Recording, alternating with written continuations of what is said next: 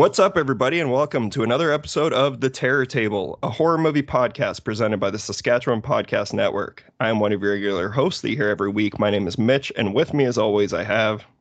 I'm Boozy.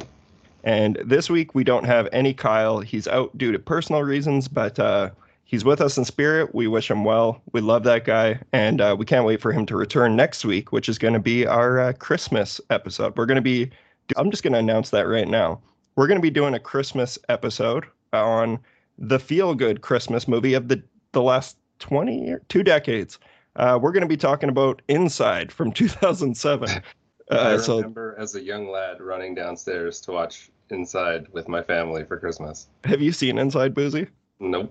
Yes, I can't wait. And uh, but joining us today is a very special guest, a very special returning guest. The last time she was on the show, your boy fucked up hard, and he only recorded one mic, but the episode was just too good. It was too fun, and the amount of people who actually reached out to say that they listened to the episode and they loved it is pretty ridiculous. Because I was like, I felt so bad because that's one of our worst sounding episodes because one of like our guest mic wasn't recording. My God, my mother listened to that episode. Oh, um, but returning back in the trap, we have professional fitness and nutrition coach, registered massage therapist, and horror nut Morgan Haladiak. And hey. oh yeah, she's my ex girlfriend. oh yeah, how could we forget? Yeah, dated for a long time. The love Super died.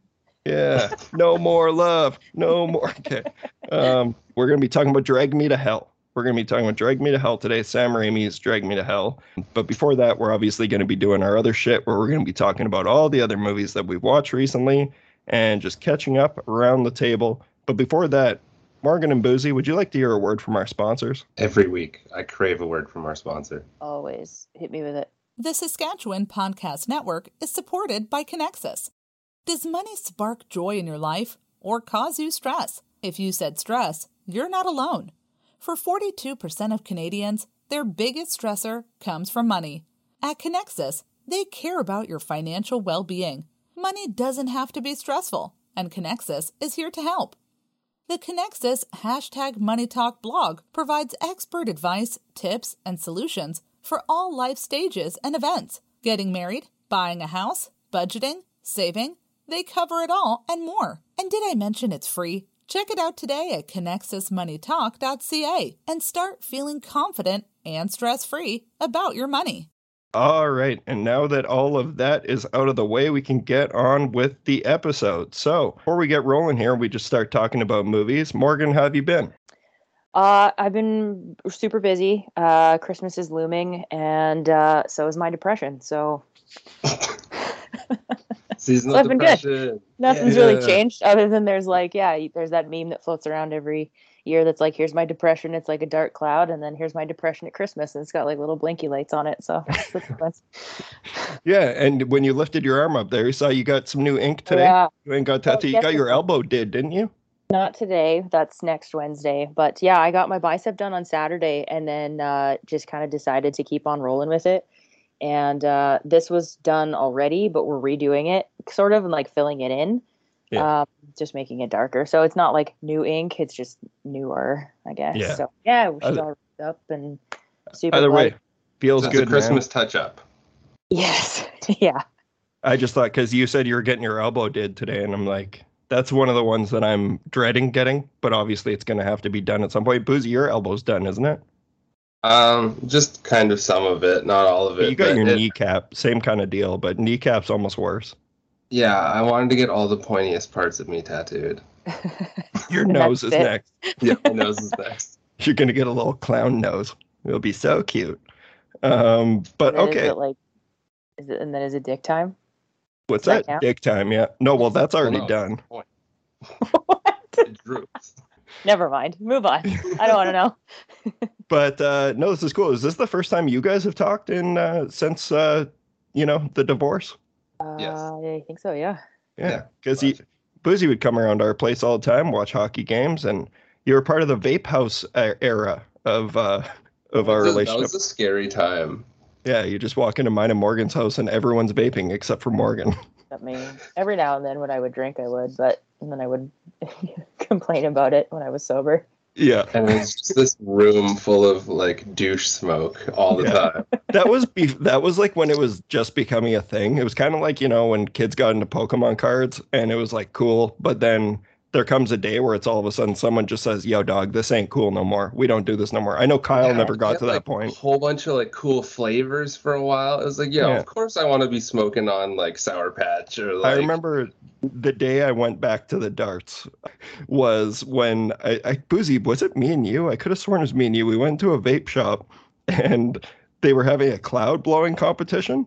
Yeah, and they had like a measuring stick like thing on the wall. And I you had, actually, like, and they had like a line where you had to stand. I threw mine out that day. I was like, "Hey, this has gone too far." And now it's like, yeah, they are, uh, yeah, they're awful. Um, yeah, now you got to no- kill yourself nice and quick after that. Get back on the Exactly. Yeah, I'd rather kill myself with six than that. But yeah, rest in peace uh, to all of our listeners who are vapors. I apologize. It's probably better than smoking. yeah, Morgan, let's start catching up with some horror stuff. So before last time you came on was in September. And you partake in 31 Days of Horror, which is something that, like, obviously, I don't want you to talk about 31 movies, but Yes. I think you successfully did it this year. I Again. did do it. Yep. Um, most of them were movies, which was sweet. Uh, like last year, I had to do a lot of like Simpsons Halloween specials and stuff just due to time. But I managed uh, this year to do movies, which was awesome. So when I talk to my clients about horror movies, especially this year, they ask, you know, like, oh, which ones do you like and whatever. And the one, and I apologize if you guys have talked about this on the podcast already, which you probably have, because this movie is fucking wild, is His House. I fucking Yeah. love. I cannot like. I watched it and it was one that I just like watched in my mind over and over and over again. I can't wait to revisit it. But it's like the classic haunting because you see in movies in general, but definitely horror movies. Like you've seen one haunting movie, you've kind of seen them all. But every now and then one comes along and like has stuff that you've never seen before. And this one was just so fucking fun. Like I just sat there and watched it with a grin on my face the whole time. It was awesome. You And were then, grinning the uh, whole time because oh, yeah. that movie gets super depressing. Grin It's really, really that good sad. stuff. I told you this year's been really hard. I like, went to like so I uh I started going to therapy, which everybody should, especially lately mental health is in the shitter all like, you know, worldwide. So go talk to somebody about it cuz these couple of years have been shit. But so I started going to see my therapist and she has a whiteboard that she writes down like everything that I've been saying and whatever and so we have, you know, soothing techniques in on one side and it's like if she's like okay so to deal with your anxiety depression like what kind of soothing techniques do you do um, to help with that i'm like well i go to the gym a lot and you know i talk to my partner and I, I have my dog that i like to either hang out with or like go for walks and i watch Shout out Opie. and i my my firstborn. yeah yeah take the puggle and then i just kind of nonchalantly was like i've been watching lots of horror movies lately and it's been helping. And she's like wait what? I'm like yeah like when i watch horror movies it just like you know it, it takes your brain away from what's going on and i'm just so focused on like especially in that one you're so focused on what's going on in that movie. I wanted so badly to see like the ending and and the reveal of the There's such a wicked twist or twist. whatever the twist yeah so yeah i don't I, I do like if you're watching as a fly on the wall um this year especially this october of me watching horror movies you'd probably be super concerned because i'm having so much fun so Yeah, much now fun. now think about like my whole life and how much it makes sense. yeah uh, yeah totally Yeah, like uh and that's something we have talked about, but it hasn't been we haven't talked about in a really long time is like the the healing appeal of horror movies and how for every reason that you just said, like it's it's the best escape, it's a safe escape and you get to just sit and watch other people go through shit for a while and it takes you away from yours and once the movie's done, like debatably you're in a better place. uh but yeah, sometimes it's like, uh, well, I guess I just got to toss in the strangers here as well because I'm still alive. Like the the heart's still kicking. Let's get let's get it over with. Um, but yeah, I'm really happy to hear that because that was one I remember when I first like when I watch it, and it happens all the time. It's with Boozy and Morgan. I think about them like because we watch so many movies together, and same with me and Boozy. We, that's how we bond. And I always think like it, something comes up all the time on the terror table is like, oh man, I was thinking Boozy would love this. and uh, when I watched his house, I was like, this is right up Morgan's alley. yeah i uh, loved it Yeah, it's so good. So what else? What else stood out? Um, pretty much. I mean, all the ones that you recommended to me. So you gave me a list of stuff. Uh, the day one, I watched the autopsy of Jane Doe, which was awesome. I really liked that one. Um, you called it artsy though. Did I? Was that the one that uh, the the old partner didn't didn't love as much? Or No, or that wait, no, was- that's Pyewacket. Yeah. So th- that was my second one I watched was. Pyewacket, and I watched it with Jer, and he was just like, um. Yeah, it was it was interesting, and I'm like, okay, it's fine. Like you can say you don't like them, it's okay. But that's that was my take on it. I said like I won't show you the ones that are not for everybody, and I don't Yeah. think Pie It was. You know, Yeah, like it was but- fantastic. I thought it was really cool. Do you see what I mean now though? That that why that movie like that character is like 15 year old Morgan. I guess yeah, but like when you said that, you were like, you were like, Don't talk Yeah, about why. man, Don't talk about why.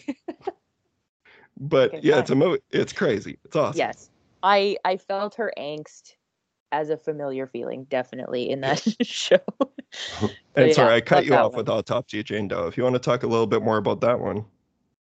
um i just thought it was cool like something again that i hadn't really seen like you're the whole time expecting something wild to happen with the corpse and it never does which is cool but it it does in different ways right uh so i appreciated that kind of the the unexpected um i watched uh the oh my god what was it called the newscast one Ghostwatch Ghost Watch. yes Woohoo.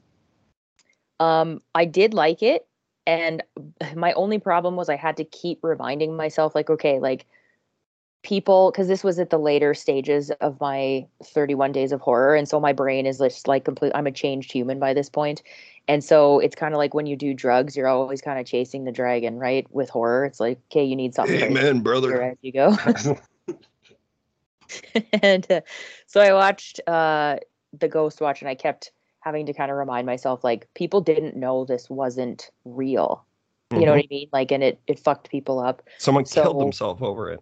Yeah. So when I looked it up and everything, I was like, you know, this would have been nuts.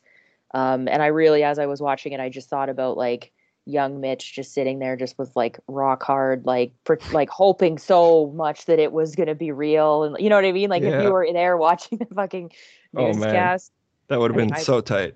yeah. I um, I'm going to give you time to go back and the, you can start uh, thinking about which ones you want to talk about and everything. But what we're going to do is we're going to go around the circle here. We'll knock off a couple on Boozy's end. We'll knock off a couple on my end, and we'll just keep going around the circle. What movie is that? Oh wait, that's from the really What is bad it? movie. I know. I know. What's your reference? What's your I now pronounce you Chuck and Larry. It's the. Ro- I'm pretty sure it's Rob. Schneider who goes. It's a circle. yeah, yeah. I bet that movie holds up really well. Well, All right, we're so still we'll- out here quoting it. Yeah, that's the first time I've thought about that in years, and now I'm disappointed in myself. We'll be back to you, Morgan Boozy. What have you been checking out lately? All right, I'm gonna give you a couple because I have had some time to fester and stew on this. Uh, first one I checked out. This is South Korea's 2020's. Uh, it is a loose standalone sequel to Train to Busan. So I watched Peninsula. Morgan, have you seen Train to Busan? Yeah, I did. I watched it last year. I, I really liked it. Yeah, so good. All right, so Have Penin- Peninsula. I didn't recommend that one to you. I d it's so it's a sequel. It's called Peninsula. Came out last year.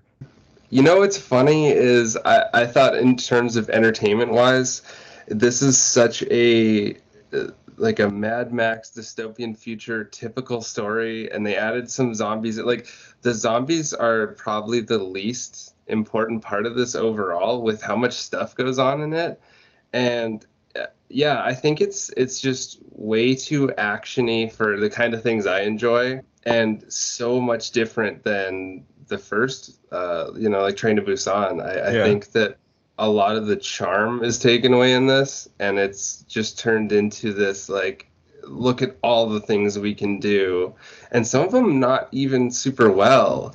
I, I found that like they're kind of like games that they did were like they they needed a little bit more to them. I feel like they weren't structured enough. We've seen the same idea so many times with like the the pit of fun, and it's like just just try something different. And I expected something different, and it- wasn't. And then some of the yeah some of the practical effects are really really really bad. Practical or via like CGI? Or sorry, the the special effects Yeah. like holy I- shit.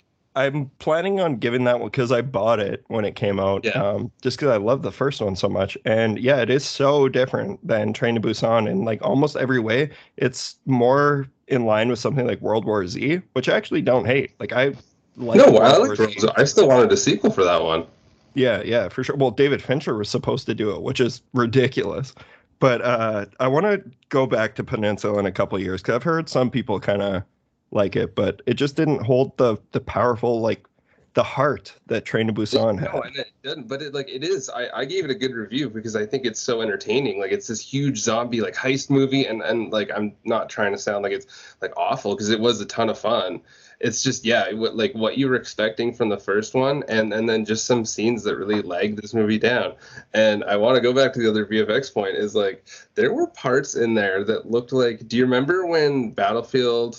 The first Star Wars Battlefield came out, Yeah, and it was having all those render issues where like the Mhm. backgrounds wouldn't fully that is in this movie i'm not even joking there's like stuff that wasn't finished rendering and they're just like we gotta go VFX is a very big job and it's in high demand. yes Uh, like there's a long way to go. Uh, there's some people doing some incredible stuff with VFX, but like when you're biting, like that movie is just so chaotic that it's Yeah. hard to. I, I think the thing is that so much of the zombie stuff looks so good. I'm not trying to like shit all over it. So much of the zombie stuff looks great. It's just when stuff like that happens amidst it, like it's literally like watching a cutscene from a game where you're like, oh, my scene didn't load properly. And it, it really does take you out of it. Buffering, buffering. Yeah, exactly. Yeah. Okay, cool. Well, yeah. So Peninsula, though, you so it sounds like you had a good time with it, but you were a little disappointed. Yeah, I'd, I'd say that like if you were looking for just a straight up horror movie, this isn't really it. But I think that there's definitely an audience of like, um, oh, what is like, I don't, I, th- I feel like it had a little bit of like people who like like Squid Game would probably enjoy this. You It haven't seen Squid Game, you Yeah. dumb mother. Did you watch it? yeah, watch the whole thing. Oh, it's so good. I know I'm, I'm well aware. I just I feel like there would be some carryover in terms of like this this whole like everybody's like fucking each other over to get to the Yeah. top. Like Yeah, there is is I that mean? side of things. Yeah, I know what you mean. Yeah, Yeah, and then, the and then, like, political satire, exactly. but it gets And I- lost in the the flood of uh, buffering. Well, and and that's like the the other reason I want to compare it is is just because they also have you guessing the whole time is like which person is on whose side and and everything like the dynamic of that keeps shifting. Anyway, so that was Peninsula. Cool. Do you want to? How many do you got today? Do you do you got a lot? Why'd you just I- wink at me? Just gave me a really sexy wink. Boozy's I- background on his computer is uh, The Rock and Vince McMahon. Who wants to have a boring background, you know? Um, so, do you want to knock another one off before we Yeah. can? Yeah. So I got some good this- news for you after this one. great. I I You're the only my- person I can think of who's going to love this news, and I wrote it down specifically for you.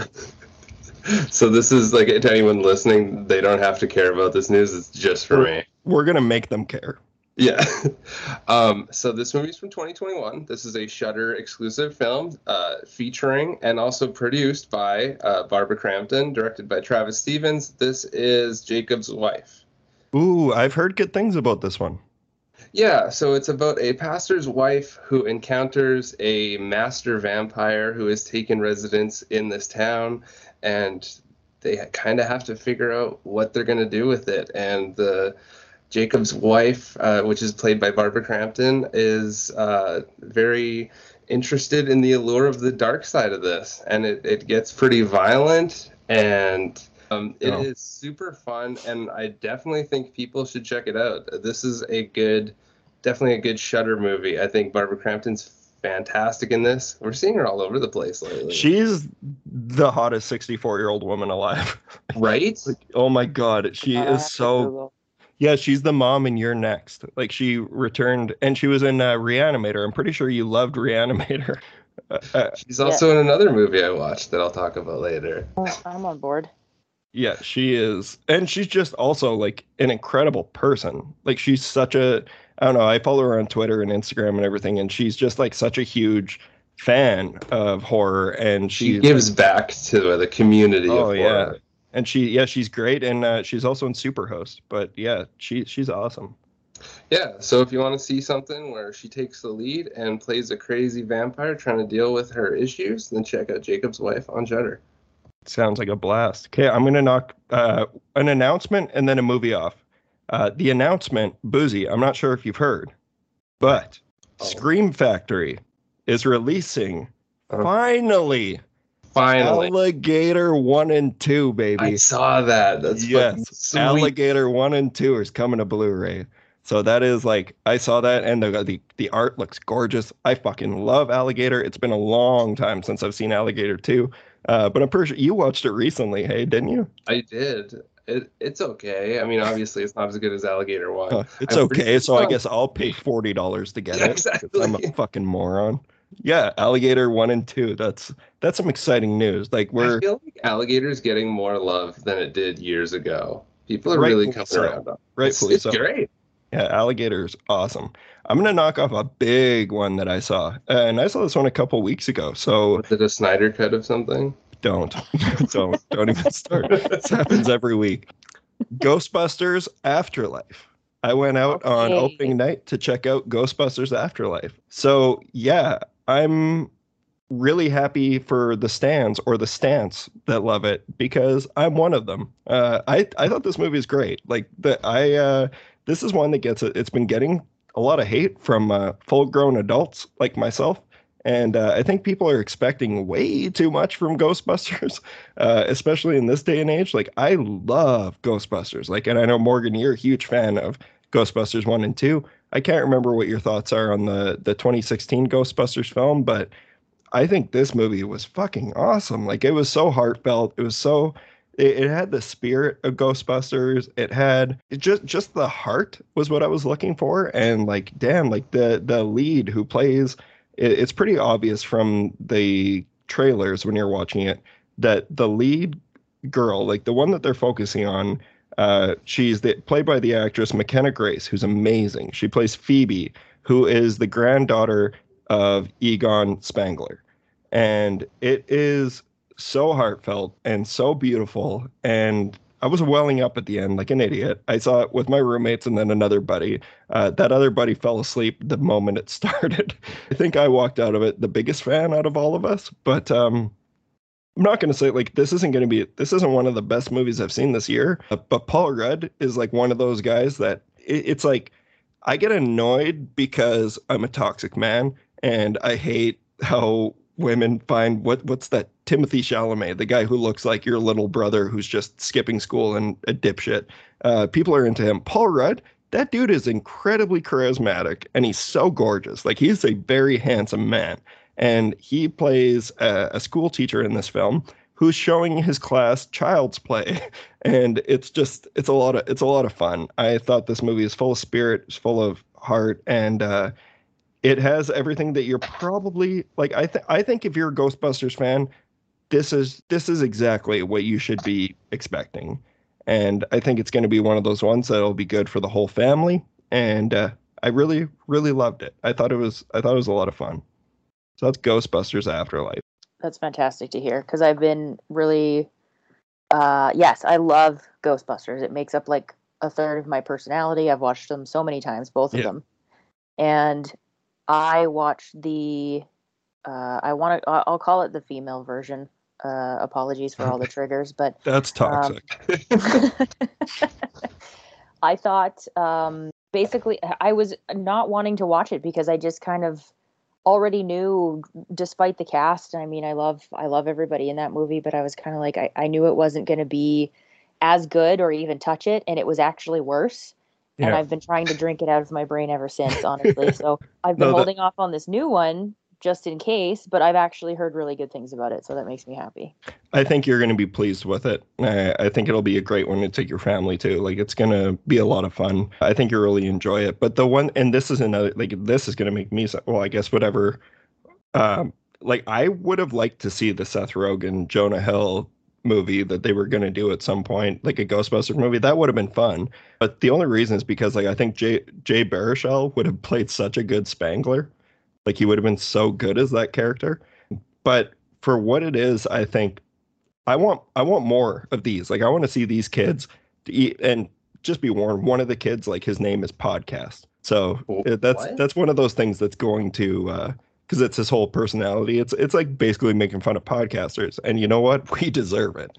Uh, oh wait, so that's worst. just like his nickname. Yeah, it's his nickname. But Oh, uh, okay. I thought like his parents actually named him podcast. no, it's just his whole personality. But it's like I don't know. I think for a new generation, it, I don't know what people could have wanted more than this. Like it, it was really sweet. Um, if you're a Ghostbusters fan and you're not kind of like fighting back tears near the end, I think it's time to go to the hospital.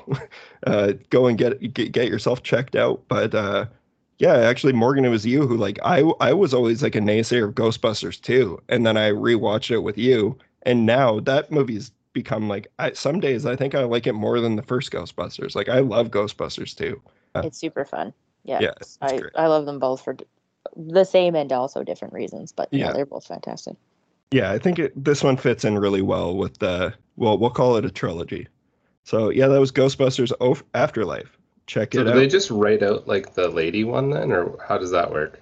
They don't mention it, but they because it Is- doesn't tie into that universe at all. The like the lady one doesn't really tie into that universe. It's just like and Oh, and all the power So to people who actually enjoy it, but no, but yeah, I don't know. I uh I I do not like that 2016 one, and it's not just because I'm a toxic man. If anything, it's like the problem with that movie is that Chris Hemsworth is the funniest part about it. like when they're objectifying Chris by, like Hemsworth a in that country movie. mile. Yeah, but also that's coming. You know, it's different perspectives, and I'm happy other people got what they wanted. But now, yeah, I don't know. I thought this one was great. So back to you, Morgan. Have we beaten old to a pulp yet? I haven't seen it. Shut up. Yeah, no, I'm dead serious. Like I, I was debating watching it last night, and I just don't know if I can. I feel I think I walked out of that theater, did I not, and text you immediately and I said, I cannot fucking wait until you watch this movie. No, you didn't text I me. that. didn't? Oh my god. I If I you did, I was blackout it. drunk, which is also very possible. But Yeah, I don't remember. but yeah, because I saw this in the summer and then when I was on the podcast the last time I completely forgot about it. oh, is that And- that old beach where you go to when you get old? And then it's an old beach? Have you never seen it, Boozy, either?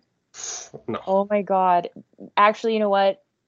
I was gonna say don't, but I feel like you guys have to. yeah, I kind of want to do an have to. episode on it. I've I've heard something. I saw Rick had posted he was going to it, and I was like, no, not you too. Save your money, Rick. yeah. Shout and then out, Rick. This was like he didn't finish it for some. I think he watched it at home or something, and he didn't finish it. And I was like, honestly, like you need the closure. Like you need the closure to finish it. It's gonna hurt, but you need the closure. And uh, yeah, he was just like, "This is one of the worst pieces of shit I've ever seen." I'm like, "Yeah, I know, I know." It's that bad, eh? yeah. So literally, like we watched it. Oh, I feel so bad for Jeremy. Like I drag him. He watched a lot of the movies over the 31 days of horror with me. He is like way too supportive of me. He watched Drag Me to Hell tonight. And Yes. uh Did he love it? this is like a 31 days of annoyance for him. yeah, basically he's like, "Oh my god, fuck, it's October." Um Every so year, once once for a full month, I go to hell. pretty much. I don't think he's going to be participating. I dragged the kids into it too a little bit and I ruined Christmas and also the night. Oh, with With Krampus. Yeah. I love that. Yeah. that I saw. Uh, anyway, uh, yeah. So I we watched old. I picked it because I'm like, you know what, M Night Shyamalan. It goes either way with him, and he hasn't put out a movie in a bit. He's had a couple stinkers, but like all I can think about is like how blown my mind was with Signs, right? So I'm just Yeah. like, please, please. And then The Visit was awesome. I really liked The Visit. Yeah. So we're watching it, and I'm like, oh no. like, almost immediately, I'm like, oh fuck! Like everything about it is bad. He's in it so much M Night's in it. Yeah. Like so much. Oh so my much. god, I hate when he puts himself in his movies. Like, Yeah, besides even, like- signs. His tiny, because like for the most part, I haven't seen all of his movies, but for the most part, from what I remember, his cameos are pretty small. This is like a big role. It's like he Oh, couldn't find someone else to play it, and he is, after all of the years of him filmmaking, somehow has never learned to act Yeah, or it's the one Yeah. role Chris Pratt turned down. It's old. is that true? Well, I don't know. Just that dude's in everything now, and I hate him. Yeah, it's too bad. So yeah, I uh drug Jeremy to old and I just had this like pit in my stomach because I try and and like a little bit of everything from every movie. This one I just can't find anything, honestly. Like not a thing. Damn. So watch it just for the fun of it. Like get some buddies together and just have like a drinking game for every time you think something is stupid and you're just gonna have to go to the hospital by the end of the night, basically. I want to do an episode with like Boozy and Kyle. Like I want us all to do an episode on old when it, Yeah. I'm pretty sure it's out now. But no, and that sucks because he's been kind of on. Besides, okay, so he did Split, which was awesome. Like I loved Split. I don't Oh, know, have you watched Split yet? Uh, yeah, I did. Yeah, Yeah, that one's great. Glass, Ooh, woof. never Um, saw that one. yeah, but in Glass, uh, he plays a character in it as well, and it's like that's somehow the worst part of the movie. That's somehow the worst part in a movie where someone drowns with their face in a puddle. It's so bad. Oh It's yeah, so- I forgot about Face Puddle. oh my god, it is so so bad. It's like the climax of the movie, and he's drowning in a puddle. Um, yeah, bad, bad, bad. Uh, but yeah, I don't know. I had hope for old, but then I saw the trailer and I was like, yeah, nah. It, I got major Lady in the Water vibes from the trailer. Um, I didn't see that one, but I heard it was really, really bad, and I can almost guarantee, even without seeing Lady in the Water, that this one's worse. All right. So glowing review about old. Very confident answer. Yeah. Do you got do you got one that you wanna you wanna talk about? Another one you wanna give a shout out to? I'm trying to decide between two, but I Talk know you about guys both. talked about this already. Well, I just want to give a special. I want to give a special shout out to the Evil Dead series because I watched it again and like every I don't know I, for whatever reason I think maybe this will be the year that it loses its luster, but it never does. And I just want to give a special shout out to all three of those movies. Army of Darkness is one of the best movies I've ever seen Yes. that's been ever been made, and I giggle every single time at that stupid line. But uh, I watched *Malignant*, and I know you fucking loved that movie. So Yeah, Boozy hated it. Yeah. really, Oh, And uh, I, uh most can- people hated it. I understand. Like I understand why, but I just sat back for the ride, and I was like, "This is gonna be fucking whack." Uh, but it is in the best way. I thought it Yeah, so you liked it? I did. Yeah, I thought it was fun. Yeah. I can't remember who I was talking to about it, but it was another horror, um, you know, kind of fan or whatever. And I was kind of thinking about it, and I was like, man, it's like if The Matrix met like kind of a cheesy horror movie at one point. You know, Mhm. it, it was Like House yeah, of Wax with Paris Hilton. yeah, Shout out. Love that film. Yeah. so yeah, that one I really did enjoy. It was very, it was very fun. Awesome. Cool. Boozy, you want to hit us with some more? This is going to be a good episode. This is going to be a nice and packed, juicy, I can, juicy. Yeah, I, okay, I have three left, so I'm just going to finish those. I just want to say, though, that I can really tell that Mitch has matured as a person because he made a Paris Hilton House of Wax comment and didn't say anything about the other movie where she The takes the sex thing. thing. And the, yeah, yeah. The what? I'm growing up. I, Yeah. I have my joke where I say is House of Wax is great. It's one of two movies where you can see Paris Hilton get a pipe in the face. Ah, there it is. yeah. See, like I was so proud of him. Good old fashioned misogyny. Am I right? Jesus. All right, so this is from 2021. I am growing, and I wouldn't have said it if you didn't bring it up. Jesus. I just, Yeah, I I was did not. complimenting you. Let me grow. Um, so this is from 2021, Shudder exclusive. Uh, this is the follow-up to 2019's horror noir. This is 2021's horror noir. Nice. I still haven't watched this, but uh, isn't it complete? It's not a documentary, is it? No, it's it's six short horror films, and they're either written or directed by uh, black writers and directors. Is it like an all black cast too? No, there are there are some white people in here. Unfortunately, we're we're mucking up this whole thing. Yeah. um, anyway, this uh, this movie is how do I explain this? It it suffers from all the things that normal anthologies do. These don't really connect at all, so you kind of you don't have to worry about that. But it just does feel like it starts and ends very abruptly. There, it, it's relatively long. I believe it's two and a half hours. So they uh, these these quote unquote shorts get quite a bit of room to breathe. Um, and and some of them are really interesting. There's one specifically that very much reminded me of of uh, Stephen King in like the best way possible. It's this like lake house one, and there's there's even like an old dude with the breeches on who's like, "Don't go doing that specific thing you're gonna do." so yeah it's there's stuff like that there's really good a couple of the because it's labeled as horror and psychological so some of the psychological ones i didn't find as interesting maybe they just don't hit on points that uh, that I have to deal with. But it was it was pretty fun. I, I definitely want to check out the documentary since I haven't seen that. But I thought this was great. Dude, that documentary is a five out of five.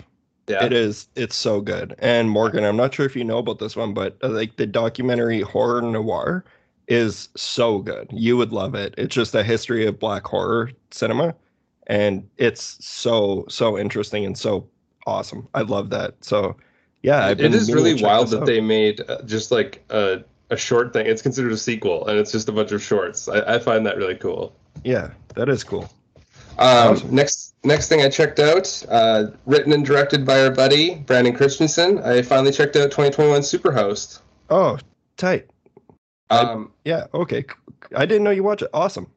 Let's yeah, this movie is really good. I really liked Superhost. So- I I, I want to say that the star of the whole thing is Gracie Gilbert. She is Yeah, she's so incredible. good. that. I I, I want to say like there's like loved one vibes there where like she is putting out this strong performance as Yeah. just this uh this this wild host throughout the film that you're trying to figure out what she's doing. It's great. I Yeah, uh, and, and so this is the second film that I had watched with Barbara Crampton It's it. So shout out to Barbara Crampton. Right. Yeah. and Now you know what I'm talking about when I say there's a wicked ass twist in that movie. Yes, super cool. So I definitely recommend everyone check out uh 2021 Superhost. And what's so like, and I know I talked about this in my review of it when I watch it, but like he did that right. Like it was like still when the pandemic was going strong, like at the very beginning. It, and it's such a contained little story, but it's And really fucking cool. perfect. Yeah. Yeah. And it's just a really cool idea. Um, awesome. I'm happy you enjoyed that one. Let me get let me get these other ones out of the way here. Okay. I got some more good stuff here. I just gotta. I hate when Skype gets right in your way when you're trying to look at stuff. Next thing I, I checked out, it says 2020, but I've also seen it's 2021. I don't know what the actual. This is a French film. I don't know what the actual French title is, but this film is called Teddy, and this is also on Shudder. Oh, right. Yeah. I know which one you're talking about. I've seen the, the like uh, thumbnail, but I haven't seen the movie. Yeah, I'm just trying to get. Uh, it's directed by Ludovic Boukherma and Zoran Boukherma. I didn't look up much more to know if they're like related in a sexual way or in like a blood blood related way. Anyway, uh, so this is basically the best way I can describe this film to anyone who wants to check it out. Is it's a very slow carry, but with a werewolf. Nice. That sounds cool. Like, did you like it? I I did like it. I think the ending is like like Carrie. I think the ending for this is super cool. It takes a long time to get there, and the only other thing is you're dealing with a very unlikable character. Your main character is super unlikable. So if you can get past all that stuff, there is some very cool comeuppances in this film. The last film I will mention before I give it over to you is I watched 2021's There's Someone Inside Your House. This is Ooh. on Netflix. Uh, confession. I started this one and I didn't turn it off because I wasn't liking it. I had shit to do, but I was really liking it. I thought it was really cool. Let's uh, give the listeners a little bit of backstory on what this movie is. All right, so uh, this is actually I didn't realize this until I talked to Lana about it. It's based on a book, and it's it's basically a small town whodunit uh, slasher film that's going on at this school, and this person is wearing death masks of the people that they're going to kill after a incident happened. This is a very typical, not typical. Um, how do I put this to sell people on this? This like it gave me such urban legend vibes in the best way possible. Or I know what you did last summer. This is uh, a newer style slasher that very much takes from an old style of lore. And I think it's fantastic. They the they have these cool death masks that the killer wears that are so cool, and it, it makes you continue like you know it's a who done it, and then you have this happen. I think the kills are super effective and very styly. Um, this movie was produced by James Wan, and you can kind of feel that within this. Um, there's a lot of, of styles of it's a very polished Netflixy type film. I'm trying to remember who played the main actress was really good. There was only one character in this that I found super annoying, and it was like the like Kurt Cobain school shooter friend that they have, who's like a main character, but they're really annoying. Yeah, but there's always those characters in slasher movies, That's true. except for the very best ones like Black Christmas. I think it's Sydney Park is her name, who's the main actress. She's fantastic in this. And yeah, this 100% reminds me of early 90s or sorry, late 90s, early 2000s slashers and I think it's super fun. I'll definitely be checking this one out again. Nice. Yeah, I'm looking forward to finishing that one. Okay, I only have one more to talk about, and it was one that I've been really, really looking forward to throughout the year, and it is 2021's The Night House. Uh, so Mhm. this is one that was directed by David. It was written and directed by David Bruckner, or sorry, no, sorry, David Bruckner. list. he- yeah, he. Have you seen it yet? No, I Because haven't. this is also one Morgan. You sent me the trailer. Do you remember this? is The one has Rebecca Hall. yeah, Um, I uh, I looked at the trailer. I didn't get around to watching it, but I've heard good things about it. Yeah, so it's written by Ben Collins and Luke Piotrowski, uh, directed by David Bruckner, who did The Ritual, which is one of my favorite modern horror movies the last couple of years. I thought that movie was wicked. He also did uh, the segment Amateur Night in VHS, the I Like You Girl, the one that yeah. oh, so yeah, yeah. and he did a segment in Southbound. Um, he's done something on Creep, the Creep Show TV show. Uh, but this one, yeah, like I said, starring Rebecca Hall, and the synopsis is: a widow begins to uncover her recently dece- deceased husband's disturbing disturbing se- secrets. And uh, this is one that I thought, like Bruckner has shown in his other movies, is that he has a true love of horror, and like you can feel that. He's also attached to the Hellraiser, the Hellraiser remake, which I'm really looking forward to. I think he's one of the most interesting directors out there right now doing horror films. And uh, Rebecca Hall, even though she is a Woody Allen sympathizer, I think she's phenomenal. uh, she's one of the dipshits who backs him up, but uh, she is so so good in this movie, and there are so many different correlations that you can make that are pretty lazy, pretty obvious to The Invisible Man with Elisabeth Moss, that uh, the Leigh Whannell film that came out last year. I personally think that The Invisible Man was a better better film. Uh, it execu- executed almost everything that this movie's trying to do better, but this one still has some like in Bruckner's style. Like he creates some new types of scares that I've never seen before. And by talking about that, I'm meaning like there are moments where she's kind of walking around a house and you see like silhouettes of things and then they move. Uh, but they're things that are just like that's just structure, that's architecture, like crown molding on a house. And it's just it's really inventive, something I've never seen before. And I think that those are the best parts about this movie. I think sadly the movie falls apart at the end in terms of the story. It's it's so hard to to keep buying into what they're feeding you because it's just so it gets so ridiculous. Like the the movie itself doesn't get ridiculous. It's that the plot just kind of falls on it falls into the weight of itself. I think I don't know. There's something about it that just doesn't really check out. It's one of those ones that if you're gonna bitch about plot holes, which is something I'm notor- notorious at doing, holy shit, can you drive a bus through this thing? But it does, uh, it, it has some really genuine scares. I still think it's something definitely worth checking out. If you're a horror fan, it's something that you should be watching this year because this is one of the guys who's going to be the future of horror. Like I said, he's doing the Hellraiser, the new Hellraiser remake, but the movie itself was okay. Like it's, and that's totally fine. It's one of those ones where I'm like, not going to say the Night House sucked, but I didn't love it either. It's just directly middle of the road for me. But the best part about it is Rebecca Hall is so good. She is such a good actress. And uh, I think she really, really sells this character. And she was given a juicy role. Like she was given a chance to to show her chops, which she almost always does. And holy fuck, she she was tremendous in this movie. Uh, so I definitely still give it a recommend. But overall, it's just it, it was kind of a disappointment for me. Uh, but that's the that's the last one I have to talk about this week. That's the Night House. Morgan, you want to mention a couple more? You watched 31. I You know they really- were all sorry, like- you really bummed me out on that.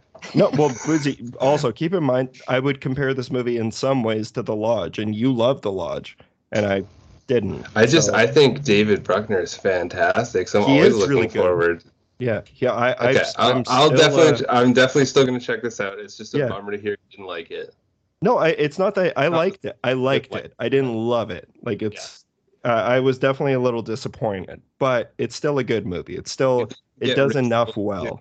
But yeah, no, I still, like I said, I still recommend giving it a watch. But the one thing actually though is like this movie capitalizes on the Apple ringtone, like you know the ringtone that we all wake up to in the morning if we're Apple users. That's like the, it, it's It's like classic. It's a hood classic. it's the world's it's like the real world's Voldemort. Like we don't even talk about it because it triggers people. Like the sound of an Apple alarm in the morning is the most annoying sound in the world. Like I said, there's some really, really inventive, cool scares in the movie, but I just like, I was just kind of annoyed of it by the end because I was like, "Ah, I don't know, I don't know. But that's personal preference. I still recommend giving it a giving it a watch. It's no the ritual though. The ritual, like Morgan, have you seen the ritual? Actually, I watched that one alone. It's so good. Like I watched that a couple of years ago just on my own. I woke up early and was just like, "Oh, this looks cool." And it actually came up today. So at my tattoo artist, naturally, we started talking about horror movies. And uh, he was like, "Have you seen The Ritual? It's super cool." And I'm like, "Have I seen the fucking Ritual? Yes, I have." So we started talking. fucking about nerd. yeah, he was actually the other one that uh, really loved Ghostbusters. Nice. And he told me that he has bought a like um it's a movie replica like scale proton pack. nice. Like what Seb Seb has one of those too. That Yeah. Of course, nerd. of course, Seb, Seb has it. Yeah. Yes, uh, naturally. But yeah, so he um yeah, he spent a bunch of money on that and he was talking about it. So that's kind of was the uh, nail in the coffin for me in regards to watching it. So Yeah, you'll love it. So with something like that, if you spend all that money on it, do you just like wear it around your house? I've always like thought about like if I bought some sort of replica thing, like a helmet, what would I do with it? Like Seb wear would wear it. Seb would wear his proton pack during sex if he ever had sex, but boom.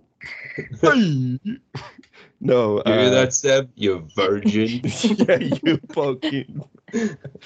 Uh, anything else we want to talk about before we get on to Drag Me to Hell?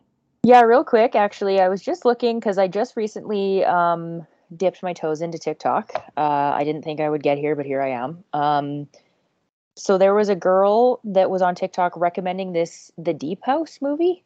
Have you Yeah, heard I, about ta- this? I talked about Mitch that talked about it two last week. ago. Okay, Was it- cool. I'm so curious about it because I see like Blumhouse and Paramount are connected to it, and I, it sounded really super stupid when she was talking about it. And now I'm looking at it and I'm like, oh, this might actually kind of be fun.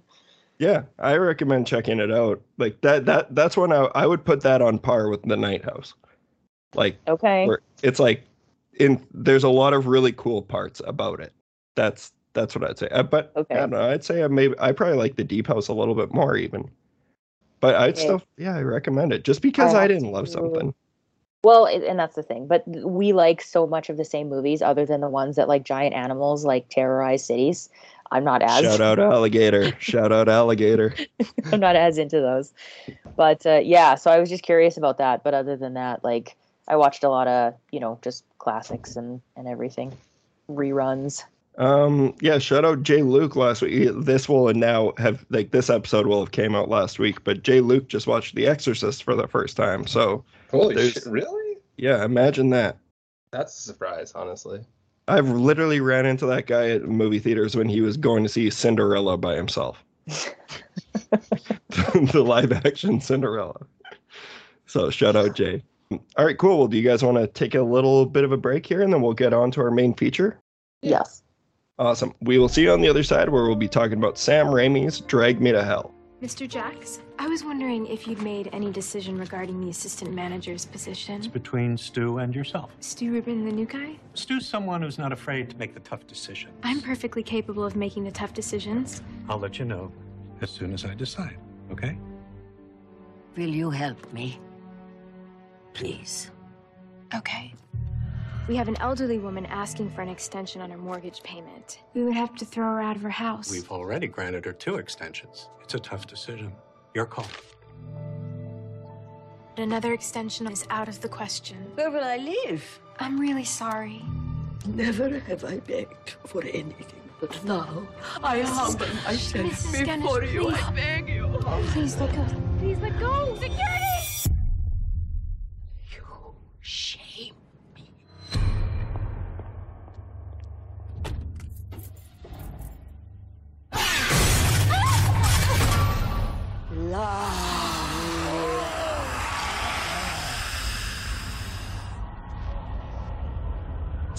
It will be you who comes begging to me.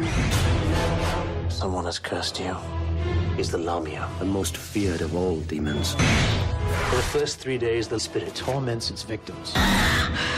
After that, it will come to take you Take me where? to burn in hell for eternity.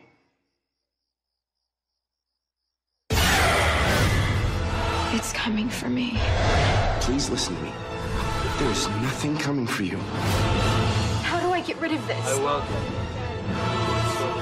You can give the curse away.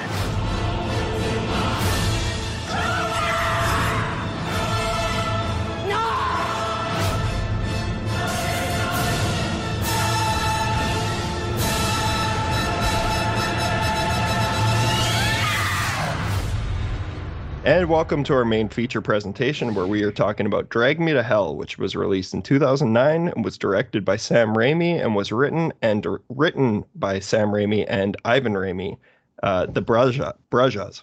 Um, Sasha. yeah, they're Brajas. Uh, the film is starring Alison Lohman, who plays the lead character of Christine Brown. It also stars Justin Long as Clay Dalton and Lorna Raver, who plays Mrs. Ganush. And I guess the first question that I have for y'all is Does Drag Me to Hell still work? Does Mrs. Ganush still work in a post COVID world?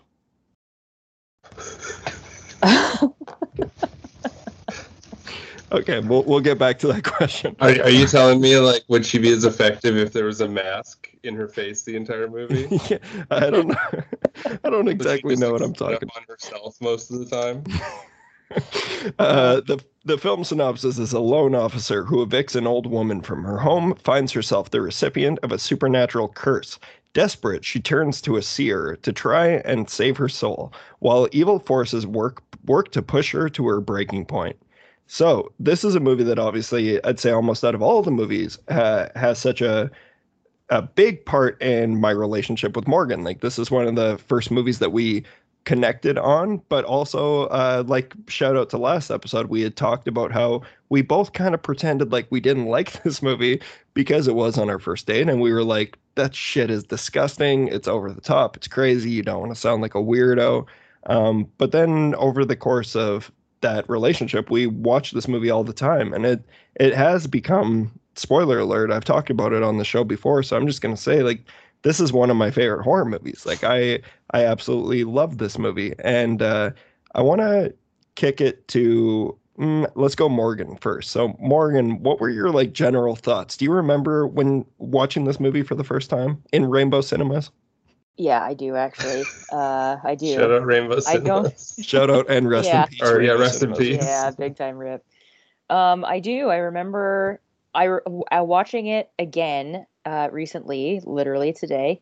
Um, I was surprised at how much I didn't remember, but it, it was all kind of like a hazy, like it, it was locked in there somewhere. Like you know, I think I mentioned even on the last podcast where I was watching these movies and you feel like an old war vet because you have like these flashbacks It's like, oh fuck yeah, it's it's in there somewhere and it was in there and very well alive. It was just kind of sleeping. And then as I'm watching the movie, all of these like all of a sudden I have like, you know, if I was in a movie, it would you know, one of the scenes would be me sitting in Rainbow Cinemas and I was looking around being like, what the fuck? Where am I? Right.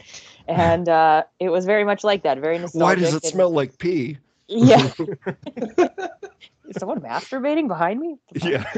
Yeah. Yeah. Um, Why is this person drunk at 3 p.m.? so yeah, it's uh it I want it like it holds up for me because I do love it. But at the end of the movie we're watching it and uh Jeremy's just like I think because I, I I'm like, what did you think? I said I, I kind of forgot it how over the top it is. Like the one point where she like shoves her whole fist inside the girl's Yeah. mouth. and I'm watching it, and I could just feel his whole body, just like his soul leaving. And I'm like, oh my god. So like, so what do you think? He's like, be honest. You're not gonna hurt my feelings. He's like, I think it's one of the worst movies I've ever seen.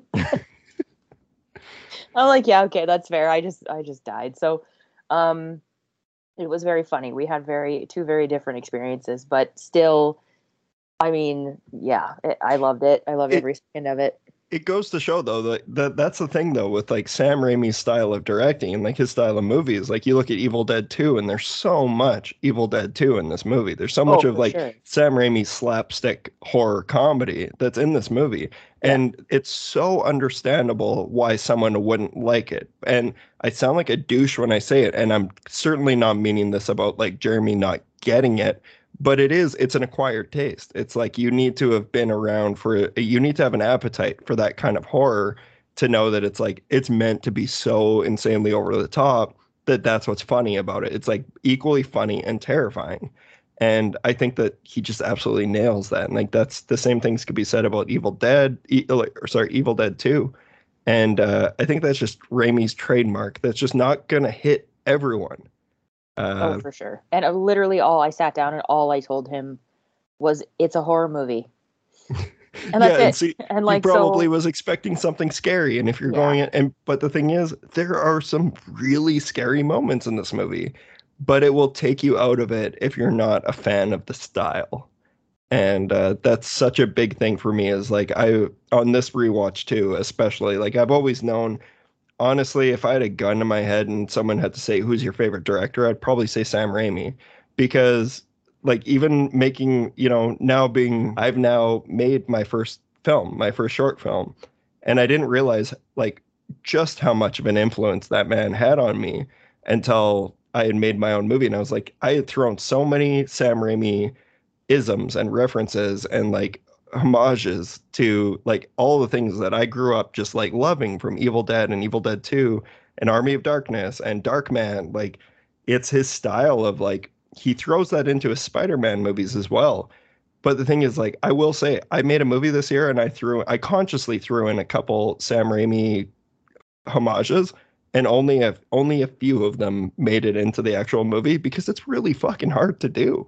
It's not that easy to just like whip the camera around and have it read. Like, it's not going to work. Yeah, I think I, this is going to be one of those episodes where you guys are going to have to cut me off because I get so excited about this movie. And Boozy, I have never talked to you about Drag Me to Hell, so I have no idea if you hate it. And if you do, I want you to go hard. But I have no idea how you feel about it. So let's catch up on that first. All right, is it is it my turn? Have you Yeah, seen this movie before? Yes. So this movie came out the year before I graduated, and that's when I had started getting more interested in film in terms of like really uh, analyzing things more than just like a movie's a movie to me, where I was trying to learn more about it. So that was the first year I actually did that. So I ended up watching this, and I remember at the time not liking it, and I assumed that maybe it was just me coming into this like snobbish uh, persona. And I just want to report in that no, it's not. I still don't like this movie. Um, I understand. I think there's a lot of fun here, and I totally get it. It's just, it was, it's like so absurd that it wasn't funny for me a lot of the time. And it, it's just, I have so many notes. I like, I just, I was like, this is this is absurd. And and then yes, looking at the fact that it is Sam Raimi, I'm glad that Mitch mentioned it. Is there are a ton of similarities too, like even the Spider, you know, his Spider-Man series in this, or the his own Spider-Verse or whatever. You feel so much of that in terms of how the characters are, and yeah, a lot of the like comedy elements and storytelling. And over the topness to it, it is it. Are we still allowed to not like gypsies? Like, are we? Are we? Is that still? I don't a even know if we can say gypsy anymore. Yeah, there there are so many things in this movie. Like not only in because that's one thing that like I am going to talk about like a lot of the making of of this movie because that's part of the reason why I have such a strong love for it now. Um, but there's so many things in this movie and just just the making of that wouldn't happen today. And this came out like a short 12 years ago. Like so it's it's pretty insane how things have changed. But uh, I will say for anyone who owns the Blu-ray or if anyone's interested in filmmaking, this has one of the best spe- like the reason I'm a physical collector is because a I have that irrational fear of the internet going down and me being like what am I going to do for an hour without a movie? So I was like, better spend my life savings on this Blu-ray collection. Uh, it's partially that, but it's also that's how that's my film school. That's how I learned and grew to love this stuff so much. Is like I can trace it back to the first time I ever watched a special feature was on Joyride, a movie that's like okay, like I, actually I really like Joyride, but that was the first movie like I I bought the DVD eh, or my dad bought me the DVD. I was like 11 and I watched the special features because it said there was a new ending to it. And then I ended up watching the making of, and then you see the how the sausage gets made. And to me, that's actually that's what separates filmmakers and people like people who just want to consume and just want something to take their mind off of things for a little bit to the people who want to dedicate their lives to actually doing it is you're so interested in how people are doing it and how they're pulling this stuff off. And this movie like it has a master class for it's the best film school out there. For there's a 35 minute documentary on this thing that shows how this thing was made, and it is unreal. And it's something I watched a couple times this week. I'm not gonna lie. Uh, I, I, I love, I love this movie, but I, I totally understand why it wouldn't work for a lot of people. Definitely, even me. I mean, I'm watching it again, and there's that nostalgia of it that I love. You know that that's what's making me and continuing uh, my love for it. But watching it as an adult now, I'm just kind of like, man, like her acting chops. I don't know, like are they bad or is it supposed to be that way? You know what I mean? Like it, it's kind of she doesn't really sell it a lot. It's because she was doing all she she was so busy getting her ass kicked in this movie. Like this that's what I'm talking about in terms of like this couldn't happen. Viewed on so much. She did all like she did all I think she did like 95% of her own stunts and including like where she's getting flown around the ceiling and then she gets thrown into a cabinet she yeah. actually was thrown into a cabinet and like it's so oh, funny wow. from an apparatus like she had one of those um those boots on that they have like where you'll be hooked up to it for a little bit but if you like kind of nudge your body up it'll knock you off of it that's how that scene was done and there's actual footage of Sam Raimi going in and being his Sam Raimi self and being like you know the the audience they're just not going to believe it if it doesn't actually happen. So like if if you just kind of nudge your body up just at this point and then, so it's like him coursing this woman to hurt herself and you watch her do interviews and she's just like she got so many bruises from this movie because she was thrown through the ringer how he threw Bruce Campbell through the ringer and Evil Dead and Evil Dead 2 but the difference is he was actually friends with the, Bruce Campbell. Like they were they were film school friends and then they would go and they made this movie in the woods and it was just like let's do whatever we can to make this work. Sam Raimi had to take that mentality into Hollywood where he's working on a soundstage that's worth a million dollars and he's coursing his actors to hurt themselves. And she's like probably 95 pounds. I guess just, I never thought about that because there's that one scene where they're fighting in the car, and it's like a longer scene. They beat the fuck out of each other yeah. in that scene. Yeah, they're just like that amazing moment where she f- struggles to put her seatbelt on, like it's just so full of cheese. She finally clicks it, it hits, and then the old woman flies forward, and all that happens is her teeth go everywhere. Yeah. And she gets up and she's fine, but it's like it's still gross and then she still manages to put them back in and like try and bite her and shit. I'm just like, oh my god. it's it's just it's the type of shit that you you would imagine it's like there has to have been so much cocaine in this script. Like they had to have gone through so much cocaine because the movie actually it, it's like a speed trip. And it's it, but that's how all of Sam Raimi's stuff is. But the that's like the most joyous part about it is that Sam Raimi was for sure never a drug head, a drug head. Like he just was a cinema junkie. Like he just loved making people do crazy things and putting it on screen. And it because it worked so well for him in Evil Dead, Evil Dead 2, Darkman, Army of Darkness, even Spider-Man. Like it's it's unreal. Yeah, it definitely it's all of his movies kind of do like happen to you. You're not really yeah. watching them, you're like experiencing them sort of thing which is fun. Like there's even from the moment, like right off the bat, when you're introduced to the, I guess we'll call her the old woman, just so I don't, we don't cancel you guys. Right? Mrs. Ganush. Of, like, yeah. If we're not Miss canceled yet, we're, yeah, if we're not canceled yet, there's, there's nothing that can cancel us. unfortunately, we're growing. We're growing. you are. You guys are maturing, maturing. Um, she's like super gross already and she coughs and she's like stealing shit and there's like yellow stuff coming out of her mouth like right off the bat. Whoa, whoa, whoa, she's not stealing. Those are complimentary, and she just took a couple more than you're supposed to. There's that's a fine. That's more This is like something. that's what triggered Boozy. He's like, Clearly I've been there. before. Whoa, I've whoa! I, I was gonna say that seems more like that's uh like a faux pas as opposed to anything else. This is that take a penny, leave a penny dish at Yeah. the at the counter where you're like, well, why can't I pay for this five cent candy with these five cents? exactly. Uh, Sorry, I just wanted to cut you off to mention the other thing is, do, do we think that is what's the main character's name? Alison, Alison is the whole time in this movie. Christine. Is is she is Christine? Is she a bad person? This That- like uh, the Yeah. whole time I'm like, did, she kind of just not that she deserved it, but like she just fucked with the wrong person on the wrong. This is like unhinged. It wasn't her but fault. with the she was doing her job, man. Like, but I the know, well, I think what the problem is is she was doing her job to try and get like the shitty assistant manager job. yeah, So the Yeah, so she was stepping over- Get it she's stepping over the poor to become rich. is essentially yes. But I don't know. Like it just it See, kind we of understand politics here.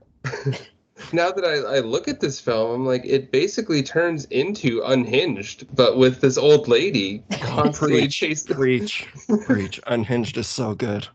And there's like an obsession with mouth stuff constantly. Yeah. Like, like you'd mentioned, whether it be just teeth, because yeah, teeth become like a really big thing, but also just mouth or like I don't know why. I think it's just like an irrational fear for everyone. I don't know if you guys felt this way, but just having someone put their like bare mouth on someone else's Mhm. chin and just like throw up.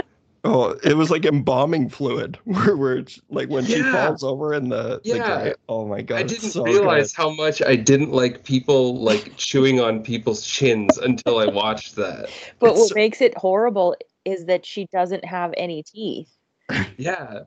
she gives a wicked gummer to that chin. I, I like the idea of the Sorry, you guys like cut out for a bit. Oh, okay, but that was the Oh. worst time to cut out because I was like, "Oh, tough Yeah. crowd, tough crowd, tough crowd." Oh no, I heard you. Um, I was gonna ask, like, I, do you guys like the goat? How Oh my god, about- Billy the goat is my favorite. I love the goat in this movie so much, and he literally got kicked off the set for being too cute. That's the thing is, I actually love goats. Like, and I know Morgan Goats can, amazing. and I know Morgan feels the same way about this too. Like, just goat, like the the goat symbolism and just goats in general. They're beautiful. They are so beautiful. But Billy, it was his name, was the the goat that came on the set. He literally got replaced by an animatronic goat, and that you can briefly see it if you really, really look, because that goat was so playful and wanted to like play with everyone on set. And Sam Raimi was getting pissed off, so they ended up going to an animatronic goat because Billy, the goat, Billy Goat, was was too cute, and it's like he's an adorable prince. I love him. Hey, was that wa- was the exorcism thing when they had the anvil on the rope? No, that was before. No, that was that was that a was vision. right before That she was, was- trying to like sell all, all of her shit to get the 10 grand. That was the most Tom and Jerry shit I've ever seen in a horror movie. That's What the do you mean? point. Boozy, you don't have an anvil strung up in your garage right now? Don't fuck with me right now. Yeah, exactly. like, you never seen a woman put how- her whole arm into a fucking person's mouth? Like that's Evil Dead 101. Like Yeah. that is Sam Raimi 101. That's what I love that scene. Is that how people used to store anvils? Why is that a common thing? Yeah, You're back reading too far into it. Like a lot of, I, admittedly, a lot of the magic for this movie does come from how it was all made, and just knowing that Sam Raimi came from, you know, dragging his friends out into a cabin in the middle of the woods to doing that crazy movie that became The Evil Dead, to being on like million dollar sound stages where they filmed a lot of this stuff. And he's still trying to do the same things, but now he has more people watching and be like, you can't do that. But he still somehow found a way to string a woman up like um, uh, the main actress of the whole film she's actually swinging on the ceiling in that. Like it's thinking about it now like going through like taking actual set protocol like you have to take training to be able to work on sets and everything and like there are so many of these things that would never happen and now that's what makes you it takes the joy and the wonder out of films like you look at something like I'm a Marvel fan. Like I I actually really like Marvel movies, but you look at Eternals and it's like they could have filmed that movie in a in a bedroom, like with a green screen. Like there's there's certain moments where there's just no the the actual filmmaking of it is just gone.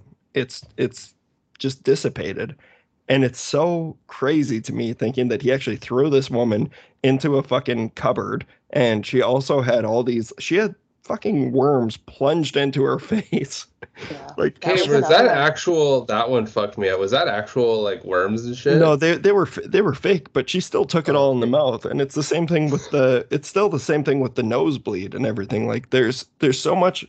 It's it's so slapstick and over the top, and that's just Sam Raimi, and like that's what makes him so he he swings like so many people don't do anymore, and uh, it's really admirable for me. Like it's and I think that it pays off. I think that you clearly notice. I think both of you would agree with me when the CGI comes into this movie, that's where it loses it for me a little bit. Is that it's Sam Raimi having to deal with CGI rather than being given the budget to work with practical effects. Like when she takes the anvil to the head and her eyes fly out and hit her on the face, like it doesn't look great. And when she's literally being dragged to hell at the end, it doesn't look great. But in theory, it's a gut punch. Like when she's when she actually still fails at the end. I love that. It's like Uh, it's still such it's such a fun ending.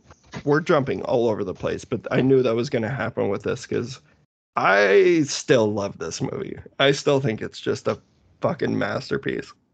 Well, I and think circle it's, back uh, to like what you were saying about the making of it. Like that's why one of my favorite movies is The Exorcist Yeah. because that's the same thing. It's like they did some crazy shit. Like I, uh, it wasn't uh, that long ago that I kind of realized that the old priest in that is Yeah. like in his 30s in that movie, and that Father that Merrin, yeah. yeah, man, like the old age makeup looks phenomenal. All of that shit was practical and it looks awesome. Like they had that one sort of like effect where, you know, the face would come over like the demon face sort of thing, but for the most part everything was practical and I just think like it holds up to this day against movies that are being made like you said against a fucking green screen the whole time. So, Yeah, no, I totally agree.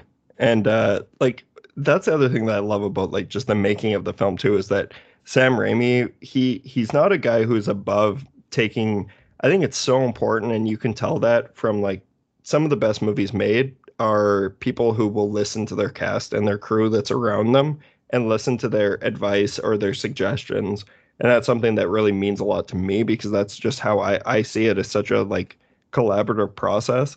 And for example, in that scene where they're fighting in the in the parking garage and they're actually fighting in the car, Mrs. Ganush, she actually she was the one who came up with the idea of like I, there's there's a word I could say that's in my language that's saya, and that means bitch. And he, he there's there's footage of someone filming off to the side of Sam Raimi filming that scene, and she well, like it's her suggesting that to him, and he just bursts out laughing. He's like he bursts out laughing, immediately straight face, yes. and that becomes a big part of the movie. She says that multiple times, and like it's one of the reasons why I just love him so much as a director and why I can't wait for him to do Doctor Strange. Like I I love uh I love the Sam Raimi the first two Sam Raimi Spider-Man movies cuz I think those movies have a lot of the same things in common with this. Like just the overall whiplash nature of it. That's how those Spider-Man movies were made as well. Totally. Um, I actually like really like the the story of this. If if it like you know you'd mentioned if this had been a little more straightforward and a little bit darker, I think this would have been really really cool. And I It wouldn't have been Um, Raimi then. no, and I understand that, but I just think like the actual skeleton of what this is is such a cool idea. I like that it has like the three days to live and it's progressively getting darker. And yeah, like a ton of stuff like that is super fun. But yeah, just for me, it's just like so over the top. My thing too is Alison Lohman, who plays like the main character. I think she would have made such a good daughter to Ash. Like I, I don't know. I really, I really like her. She, she's one of the. So Morgan, did you not like her performance in this? Like, is it, it sounds like you were like, is she half-assing it or is she not? well, like, that's the thing. Uh, Jared did make a comment about how she wasn't a very good actress, and I was kind of like, it was a little one note, you know, Yeah. especially considering like what was happening to her in the movie. But now that you mention what was happening to her, like behind the scenes, she was probably just scared for her life. So I kind of get it. that's exactly it. Yeah.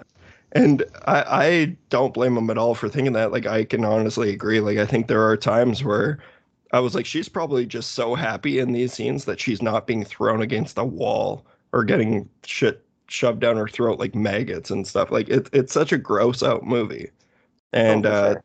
those are like I generally don't love gross out movies, but for some reason when Raimi does it, I just I eat that shit up. I mean, well, that's the thing is it's it's very well, and even just to touch on the one note thing, not that his is generally one note, but it does kind of like it's kind of his movies is sort of like you have the beginning, and then it goes to a ten, and then it stays there. Yeah. You know what I mean? So it's like if you're not prepared for that, then you're gonna be like, what the fuck just happened to me?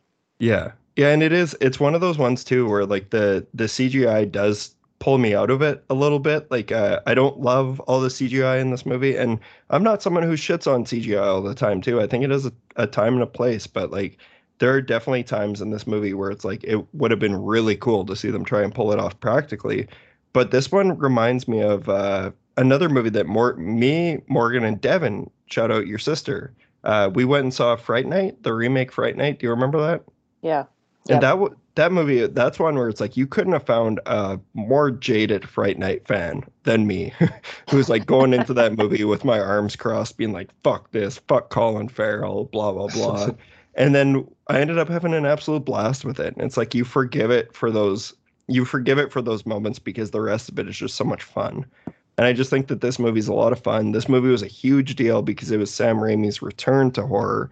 Like he had done like a simple plan and uh like he done some drama movies some thrillers he did a uh the spider-man trilogy and then him coming back to horror after like all those years and his last one that debatably delved into horror was Darkman like it was such a huge deal to have someone like him return and I think that regardless if you love it or not, it's just like this is a style that you can't see everywhere else. Like no one else can mimic this. And I'm living proof of that. Like I tried. Like there's one scene in the Druid's hand where I was like, I was telling Dylan, our cinematographer, I was like, I want you to run at this character. Like hold the camera in your hand and I want it because I was trying to replicate like the opening of Evil Dead, where there's the camera flying through the forest.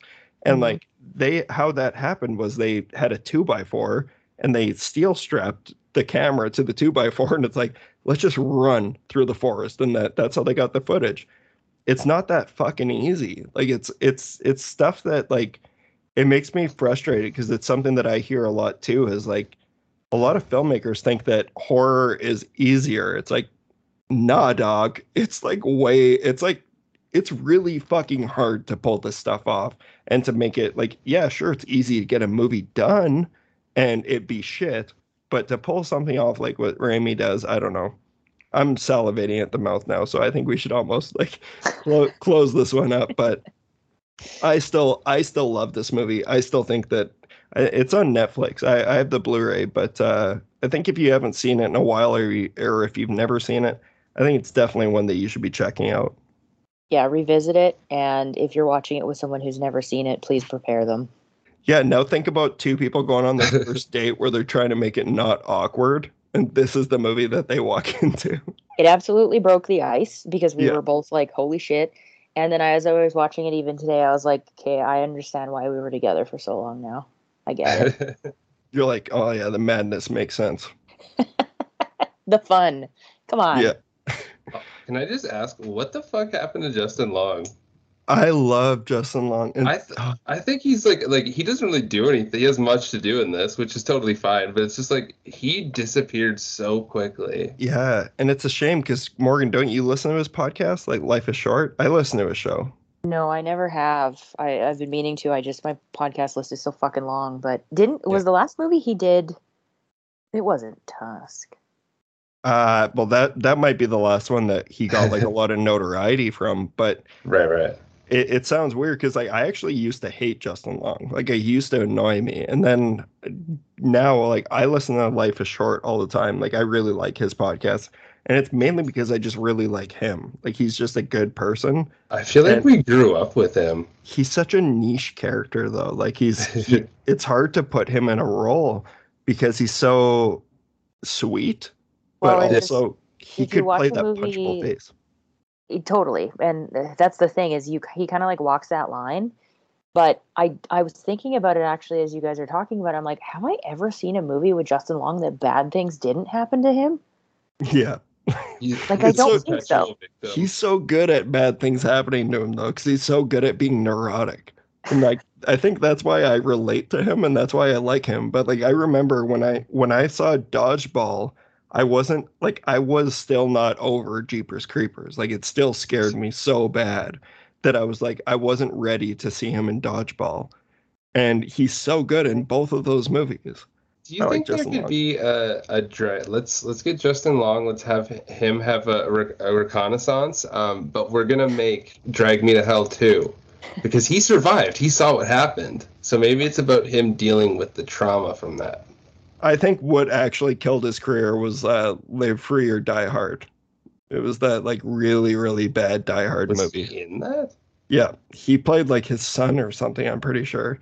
I don't know. Those Die Hard movies fucking suck. Bruce Yeah, Willis and Justin. that's Justin gonna Long. be the thing that cancels you guys right there Oh, I trust me. I've been I I had a couple buddies over on Friday night, and I had said like because it's my my favorite thing in the world to say to people who like action movies is that Aquaman is better than Die Hard. and then just watch them shit themselves Oh man, did I see some guys get triggered the other night?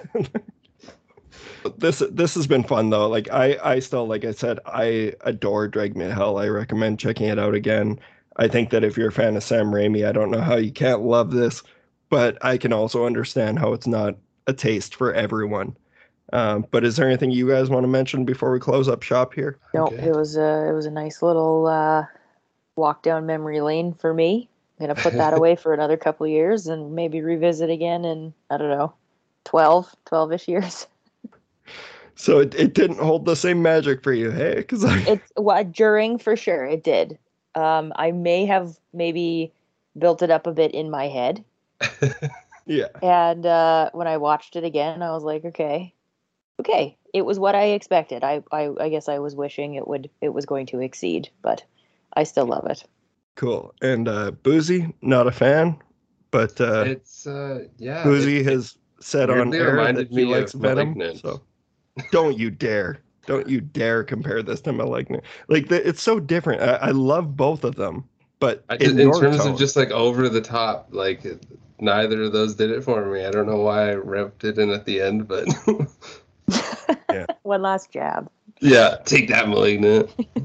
I love Malignant. Favorite movie of the year. All right. Okay. Well, Morgan, uh, can you let our listeners know where they can follow you and uh, reach out to you if they're wanting some fitness tips or some nutrition tips or anything to get their lives kind of, you know, healthier? Sure. I uh, am on Instagram at mo Hladiuk, H L A D I U K. Uh, so yeah, that's my personal one. I talk like I share my personal story. Um, talk a lot about uh, anxiety, depression, and my struggles with it, and specifically how exercise and food affects those things for me personally. And um, I think it holds a lot more weight than we realize in regards to mental health, like how we eat, how we exercise or not um, especially lately. And then my uh, fitness uh, page is Mob Fitness YXE, or you can find us on Facebook at Mob Fitness and Nutrition. So Yeah.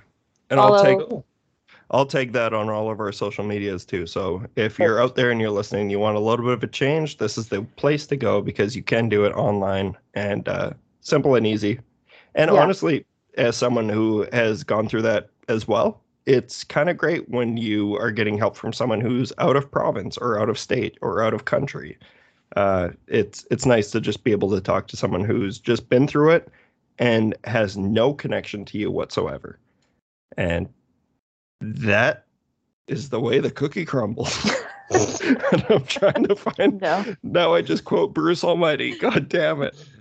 And uh, y- yabbity dabbity doo. All right. Okay. Well, thank you so much for joining again, Morgan. It was seriously Thank you, such a delight. Yeah, and I'm I'm very happy that I could reunite Boozy and Morgan because you guys spent quite a bit of time together on that couch uh, on in the vape house watching We hockey. did. Okay. Yeah. What? Do you guys remember the when we were gonna watch Star Wars all day and then your Oh my TV God. died and that, That was just the day like that.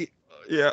Oh, I remember that day. Remember? I don't remember this. We were gonna have a Star Wars marathon, and Boozy came over, and our TV broke that day. And it's the TV that's on my wall. It's the brand new one that we bought. Like, Yeah, Dal was there too. yeah, and uh, Good. we took it. We took it to go get fixed.